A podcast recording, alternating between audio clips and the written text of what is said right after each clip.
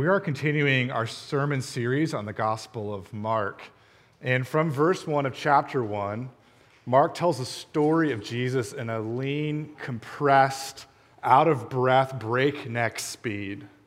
He is getting to the message, and he's getting to the message as quickly as possible, and he's straight to the point. Jesus is the one true king of everything and everyone, including you and me. And that's the takeaway of the Gospel of Mark. And really, our passage is just a case in point for that greater message from this Gospel. So, uh, would you go with me to that this, this, chapter and verse, Mark chapter 2, verses 18 through 22? And you can read along with me in uh, your bulletin. You can look at the screen behind me. You can look at a paper Bible if you have one, or you can look on a phone and scroll there. So, we're going to look at Mark chapter 2, verses 18 through 22. Now, John's disciples and the Pharisees were fasting, and people came and said to him, Jesus, Why do John's disciples and the disciples of the Pharisees fast, but your disciples do not fast? And Jesus said to them, Can the wedding guests fast while the bridegroom is with them? As long as they have the bridegroom with them, they cannot fast.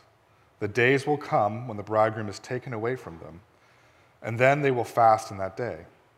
No one sews a piece of unshrunk cloth on an old garment. If he does, the patch tears away from it, the new from the old, and a worse tear is made. And no one puts new wine in old wineskins. If he does, the wine will burst the skins, and the wine is destroyed, and so are the skins. But new wine is for fresh wineskins. Friends, these are the words of the Lord and they are good, and they are precious. They are more precious than gold, even much fine gold, and they are sweeter than honey, even honey straight from the honeycomb. Would you join me in praying for this time and those words this morning? Father, um, we do thank you for these words to us. We thank you for your presence in this room. We thank you that your words do not go out um, and come back to you void or empty, that they, they, they accomplish what you've set out for them, and that you meet us through passages like this. And I pray that you do that again. I pray that you'd once again meet us in this passage. Would you once again remind us of who you are, Jesus? Would you give us eyes and ears to take you in, to see you high and lifted up, more believable and beautiful to the eyes of our hearts. We ask this in your name, Jesus. Amen. So, my children are uh, 13 years old and 11, and uh, they're getting into music. Um, I don't know if you remember that in your life, um, that moment where you started to sort of just really, you had your own, making your own playlists maybe, or maybe you're old like me and it was like a CD, um, and you got really into this album or this band or this artist. Anyway, uh, we were talking about this one day, and I, I realized that for me, this, the musician that kind of put words and notes to the feelings that I had about things that I couldn't quite speak for myself was a guy named David Wilcox. And he has this album in particular that I really enjoyed called Live Songs and Stories. Uh, in this recording, David Wilcox um, not only sings the songs, some of his favorite songs, the hits, but he also tells the stories and relates the, the relationships behind each of these songs. And so he's got this song, Good Together, and he's playing it. And then about halfway through playing the song, he stops and he just starts talking and strumming, which is like David Wilcox at his best. And he starts telling this story about his friend John. And John is telling David about yet another relationship that has broken up. Apparently, John, David's friend, was something of a serial dater. And so he struggled to, to stay in these relationships. Anyway, John is telling how his most recent romantic relationship ended. Uh, she went, in his words, from pure fun and adventure, rock climbing, mountain biking, hiking, into having what he calls, quote unquote, emotional needs, and having to, you know, talk um, and then when David Wilcox sort of sarcastically leans in and pushes on John and, uh, for not wanting a partner with quote unquote emotional needs and the need to quote unquote talk, uh, John kind of explains what he means. It's a little defensive. He says, Look, there you are driving to the movies, and the person uh, could be a man or a woman in this car on the way to the movies. Uh, they ask you a question, and you don't think much of it, and you kind of answer off the cuff. Just give sort of an answer that comes to mind and heart. And all of a sudden, um, feelings are hurt, and they want to talk about it. And all of a sudden, when you're like, no, no, no, no, I just want to take that back, really wasn't thinking about that, like kidding, no big deal, your partner responds by saying, no, I, I think you were serious. And it came up for a reason. And now that it's out in the open, let's just, we should talk about it. And you're thinking to yourself, well, we're definitely missing the previews of that movie. And then you start talking about it, right? You start unpacking what was said and what was meant by what was said and how it felt. And then you think to yourself, where there, well, there goes the nine o'clock showing of the movie. And the conversation turns into a discussion, and the discussion turns into an argument. And then the argument ceases to be about what was said and becomes about what, how it was said. And you drive back home in complete and utter silence. Then John offers David this, this really great analogy. He says, Look, imagine a relationship is like a car. And what happened on the way to the movies is what one person calls preventative maintenance, and the other person, John in this case, he sees it as pulling apart the car from the inside. one partner takes out the transmission of the car and says, Oh, isn't this interesting now that it's out in the open? And the other person, the partner like John, says, What are you doing? Put the transmission back in the car. It was running fine. Why are we doing this in the parking lot? But David again gently challenges this notion, this narrative with his friend John. He says something like, Well, John, maybe you're struggling to stay in all of these relationships because the thing that they need most is the hardest for you to give a willingness to change, a willingness to be who you need to be. But then John blurts out, Well, maybe you signed up for that, but I didn't. I say she changed. And all that doesn't make sense. It just sounds like a lot of work. And then I love this. David Wilcox replies to his friend John, Yeah, well, it's good work if you can get it. And the truth of this conversation applies to much more than romantic relationships, doesn't it? When I think about any significant relationship I've ever had in my life, we come in for a tune up, and over time, we're asked to make a significant life change, to completely replace our transmission. Because we actually need to do that. In my mid 30s, I went to a chiropractor because I was having lower back pain. I just thought he was going to push and pull some joints in and out. And then all of a sudden, he pushed me into changing my entire life routine to working out and stretching. I started to go to a counselor because I felt anxious, and he gently pushed me to figure out where I stopped and someone else started, to stop taking responsibility for everyone else's actions in my life.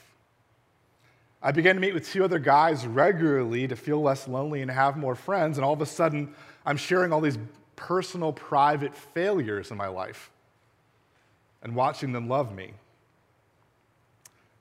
because I needed that. What's my point? Mark chapter 2, verses 18 through 22 is saying this this is how our relationship with Jesus works, and then some. Right? We come to him for a tune up or an add on, and Jesus completely replaces our hearts and gently pushes us to change the way we live because we need to. And we see this in our passage, Mark 2, verses 18 through 22. Jesus gives us three images to get at this truth, to explain how his coming and bringing relationship is so powerful and so new that it completely uh, pulls apart, explodes our categories. First, verses 18 through 20, Jesus tells us he's our bridegroom, and that means we're in a marriage with him. Second, verse 21, Jesus tells us he's, a, he's not just a patch for our lives, our old way of life, but he's an entire wardrobe change, changes, a new outfit. And then verse 22, third and finally, Jesus tells us he's a new wine that will explode how we think and how we act. So we're going to look in turn at Jesus as a bridegroom, a new cloth, and a fresh wine. Let's begin with the question that prompts all three of these images in verse 18.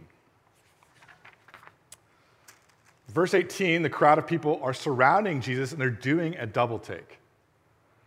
They're looking, you can almost like watch them doing the math. Something's failing to compute.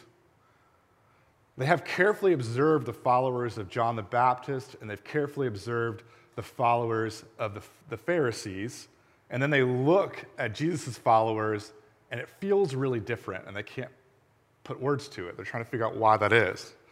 And so the crowd in the first century Israel and Palestine knew what to expect when it came to people who were biblically religious. They expected extreme seriousness, right? They expected to sort of have a, um, to look at these people's faces and see serious concentration, if not gloom. They expected a sort of separation strictly from the people that were less than in the world, the people that they didn't have, um, these ordinary people. And that's sort of their, that was their sort of paradigm for what religion looks like. But Jesus and his disciples, they seemed full of life. They seemed playful, even. You could likely hear bursts of laughter and shouts of celebration coming from that group.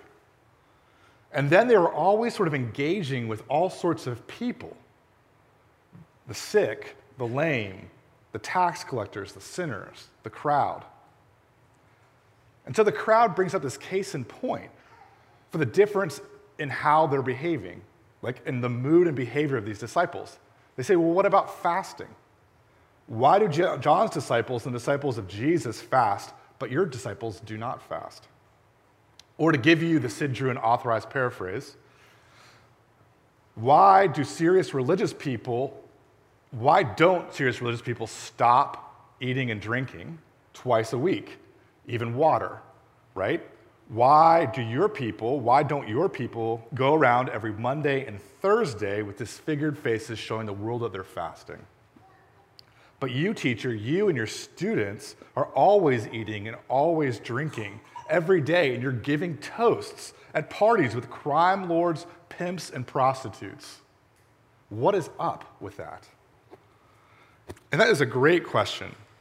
And it makes me sort of, it makes me really sad to think that the people I know are not asking that question about Christians today. Do you notice that? That's not the question that comes up culturally. Why are you guys having too much fun? I wonder what that's about. I don't, I, I guess I kind of, if anything, Christians look and feel like we're trying oh so hard.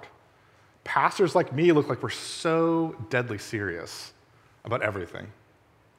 It's amazing how many people come to hope and are just utterly surprised when there are coolers of wine and beer at the retreats or at the Discovering Hope members class. I can't tell you the number of times that people have talked about that.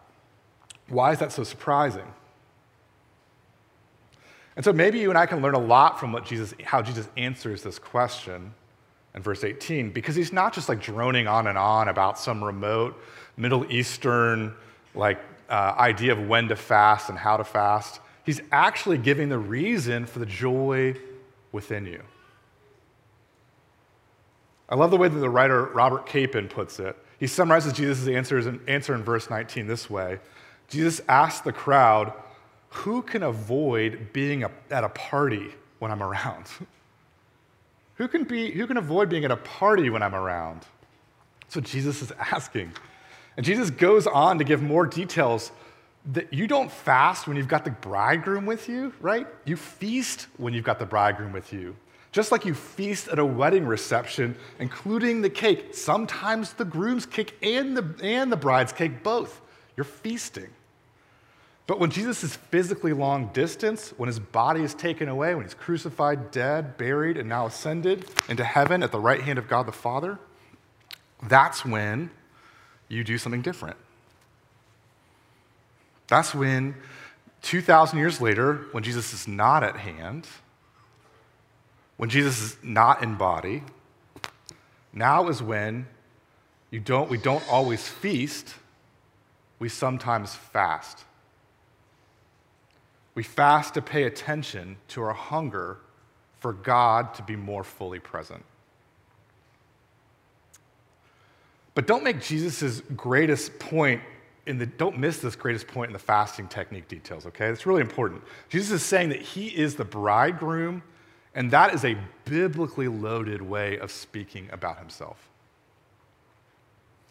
Without turning the sermon into a Bible study, and I could do that, I won't do that, but we could read Isaiah 54 and 62. We could read Jeremiah chapter 2, Ezekiel chapter 16, Hosea chapter 2, verses 16 through 20. And I could camp out in all these Old Testament prophets and show you verse by verse that they're all saying to a person that God is the kind of God that talks about himself as a bridegroom marrying his people. And so this means two things. First, when Jesus calls himself a bridegroom in verses 19 through 20, he's saying he is God. Not just a God of one of many religions, but the God of the Bible, Yahweh of Israel and the Old Testament. And I like to think at least one of the, a few of the folks in that crowd got this point.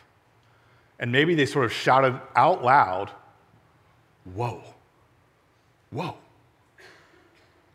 Second, Jesus is saying that his relationship to individuals even in that crowd then, and in this building now, Jesus is saying that he is personally married to those who love him and love his ways. This means that if that's you, that he's committed to you forever in plenty and in want, in joy and in sorrow, in sickness and in health, even beyond death, which can never part you from Him. And so you and I are accepted, we're welcomed, we're on the inside with Jesus no matter what. And it's that He was taken away by His death on a cross 2,000 years ago that guarantees that status with Jesus. That we are VIPs. And when we hear this, I like to think that God's people don't just shout, Whoa, that we can also sort of breathlessly whisper, No way. No way. That's maybe what makes this truth so hard to take in. But what Jesus has done, his marriage to his people, he has secured an attachment. That secure attachment goes against everything our world and our relationships are screaming at us all of the time. And that's why he has to use this second image Verse 21, on the heels, and which kind of comes to us in our second point of the sermon this morning. Jesus is not a patch that we add on to how we do life. He repairs, he requires a whole wardrobe change. Here's how Jesus says it No one sews a piece of unshrunk cloth on an old garment. If he does, the patch tears away from it. For the new from the old, and a worse tear is made. Notice how Jesus is comparing himself to a new cloth, which he will shrink by weather or by washing. And the temptation is to take this new cloth and to use it to patch up our old favorite pants, to fill in some gap, right? Or to cover over some tear, like, say, in the knee. But the old garment, the pants, will not shrink.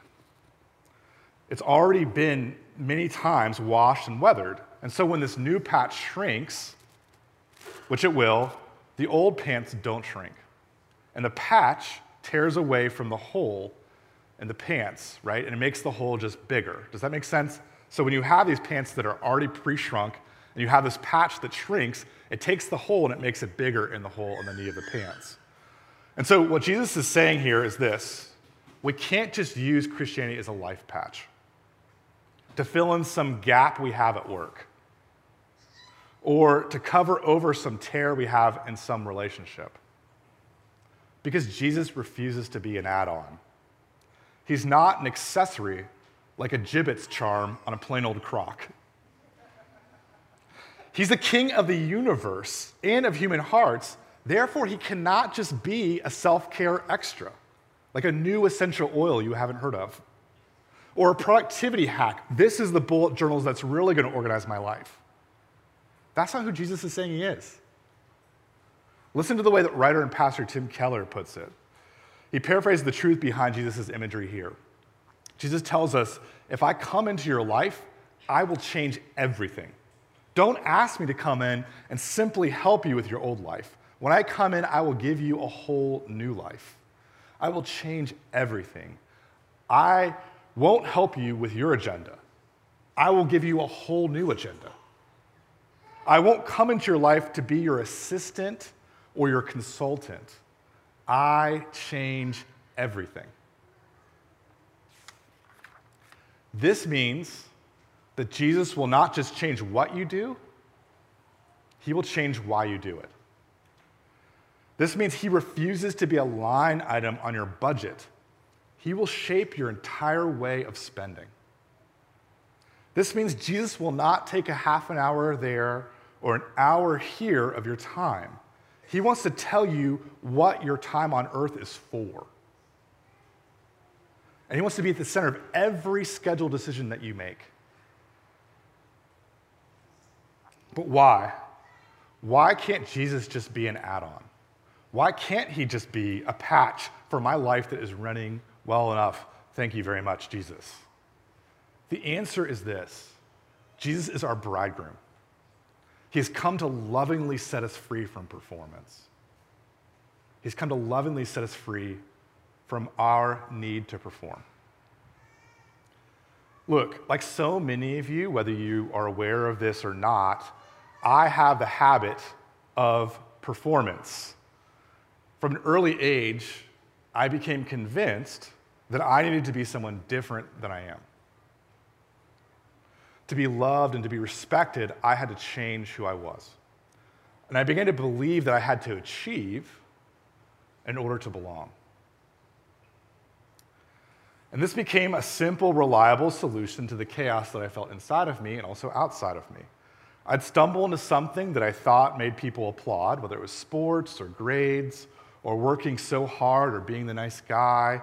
And then I've spent a lifetime reading a room and then plugging in a way of relating that works that worked in the past that I think will work in this present room.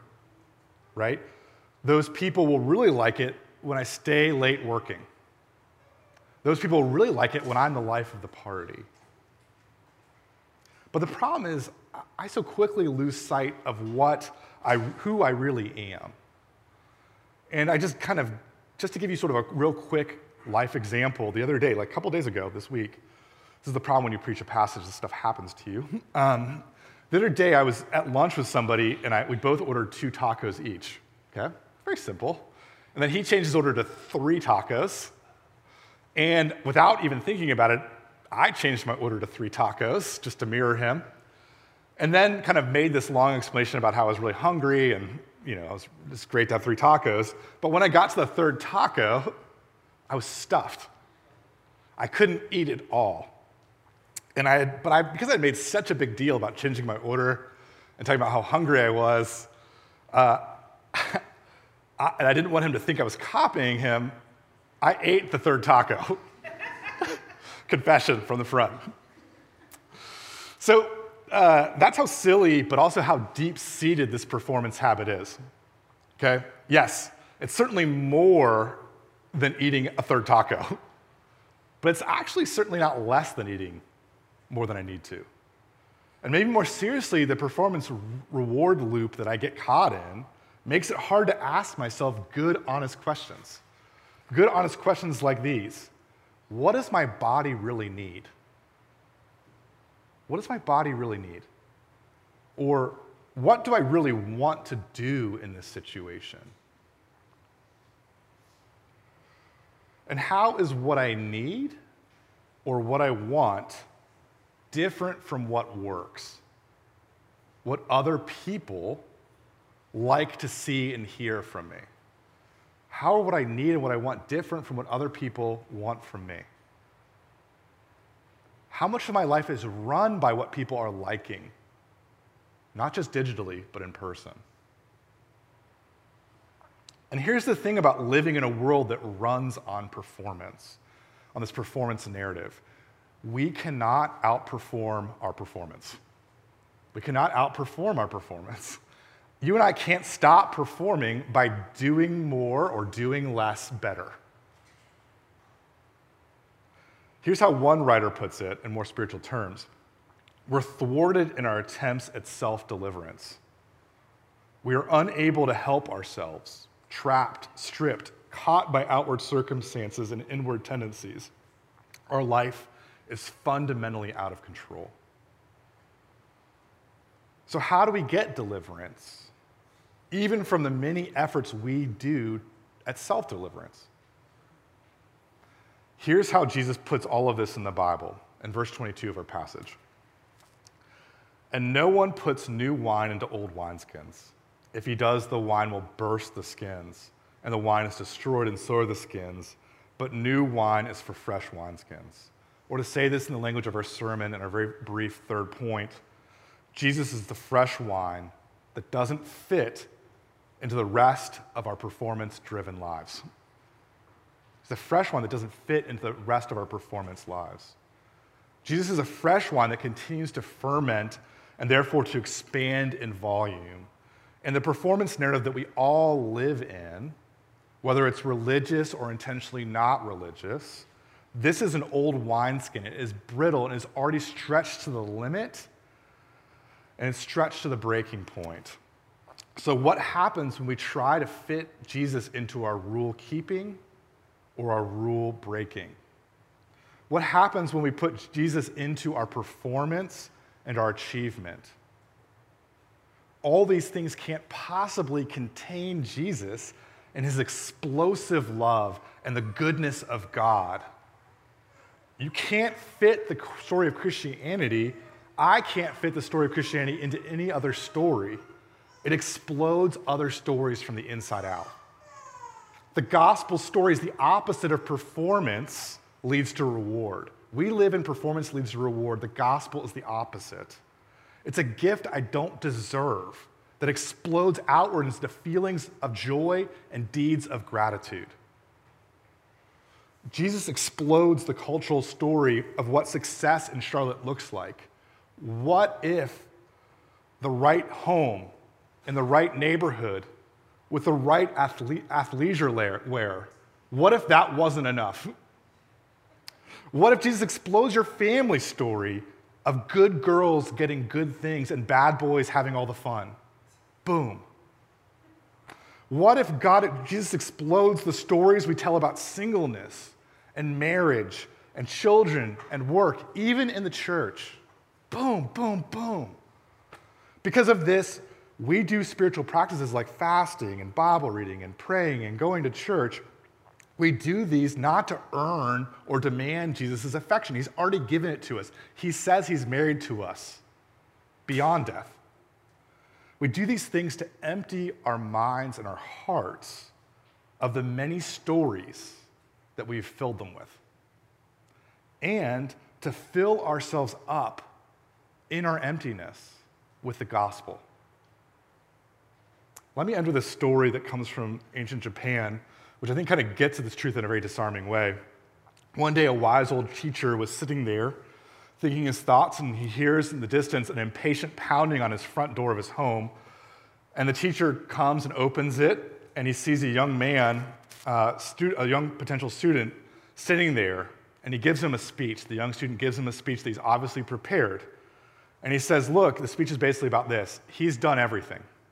He's, he's basically done all of his internet research, he's consulted a few experts in the field, he's talked with his friends a bunch, and he knows all about this religious thing. He's got it figured. But just in case there's more to know, I've come to see if you can add to my knowledge. And so the old teacher sits him down and he says, Let's, let's have tea together. And they sit across from each other. he boils the water, he steeps the tea, and then he begins to pour tea into the visitor's cup. And when he, he continues to pour slowly and carefully this tea, and when the, when the tea reaches the, the, the top of the cup, he just keeps pouring. And, keeps, and the hot tea spills over the sides of the cup, and into the visitor's lap. And so the visitor jumps up and he's super angry and he yells, Some wise master you are. You're a fool who doesn't even know when a cup is full. And the teacher gently replies this Just like this cup, your mind is so full of ideas that there's not room for any more. Come to me with a mind empty of preconceived notions, and you will learn something. Maybe today you're struggling. You're struggling to take Jesus seriously or to stay in relationship with Jesus because you are trying to fit a spiritual spouse into a lifestyle. Because maybe you're trying to patch Jesus onto a self created and now curated identity. But what if Jesus is asking you and me this morning for the thing we need the most? But it's hardest for us to give a willingness to change, to be who we need to be, to be receivers, not acquirers. And in a strange way, this surrender actually seems like a lot of work. To empty ourselves and to be filled feels like a lot of work, but I love the way that David Wilcox put it to his friend John. Yeah, well, it's good work if you can get it. And that's the point. Jesus gives this work to us. He's acquired it for us by his perfect life here on earth. And by his death, Jesus has transferred that record of performance and reward to our account so that you and I can change. We can change in our relationship to Jesus, we can change in our relationships to others and ourselves, and we can change for the better. Would you pray with me? Father, thank you for these words to us, and I just do pray that you would help them to sink in Lord, um, would you uncross our arms off of our chests? Would you help us to sit up and pay attention to what you're up to here? Lord, so many of us are, feel so familiar with what you're about to say that we autofill it. And I pray that you would give us ears to hear and eyes to see and a heart that draws near to you in expectation that you shatter categories that you upend lives. And you do it because you love us. And it's a sweet thing that you invite us to. Would you help us to take your invitation and to go deeper still into relationship with you? In your name we pray, Jesus. Amen.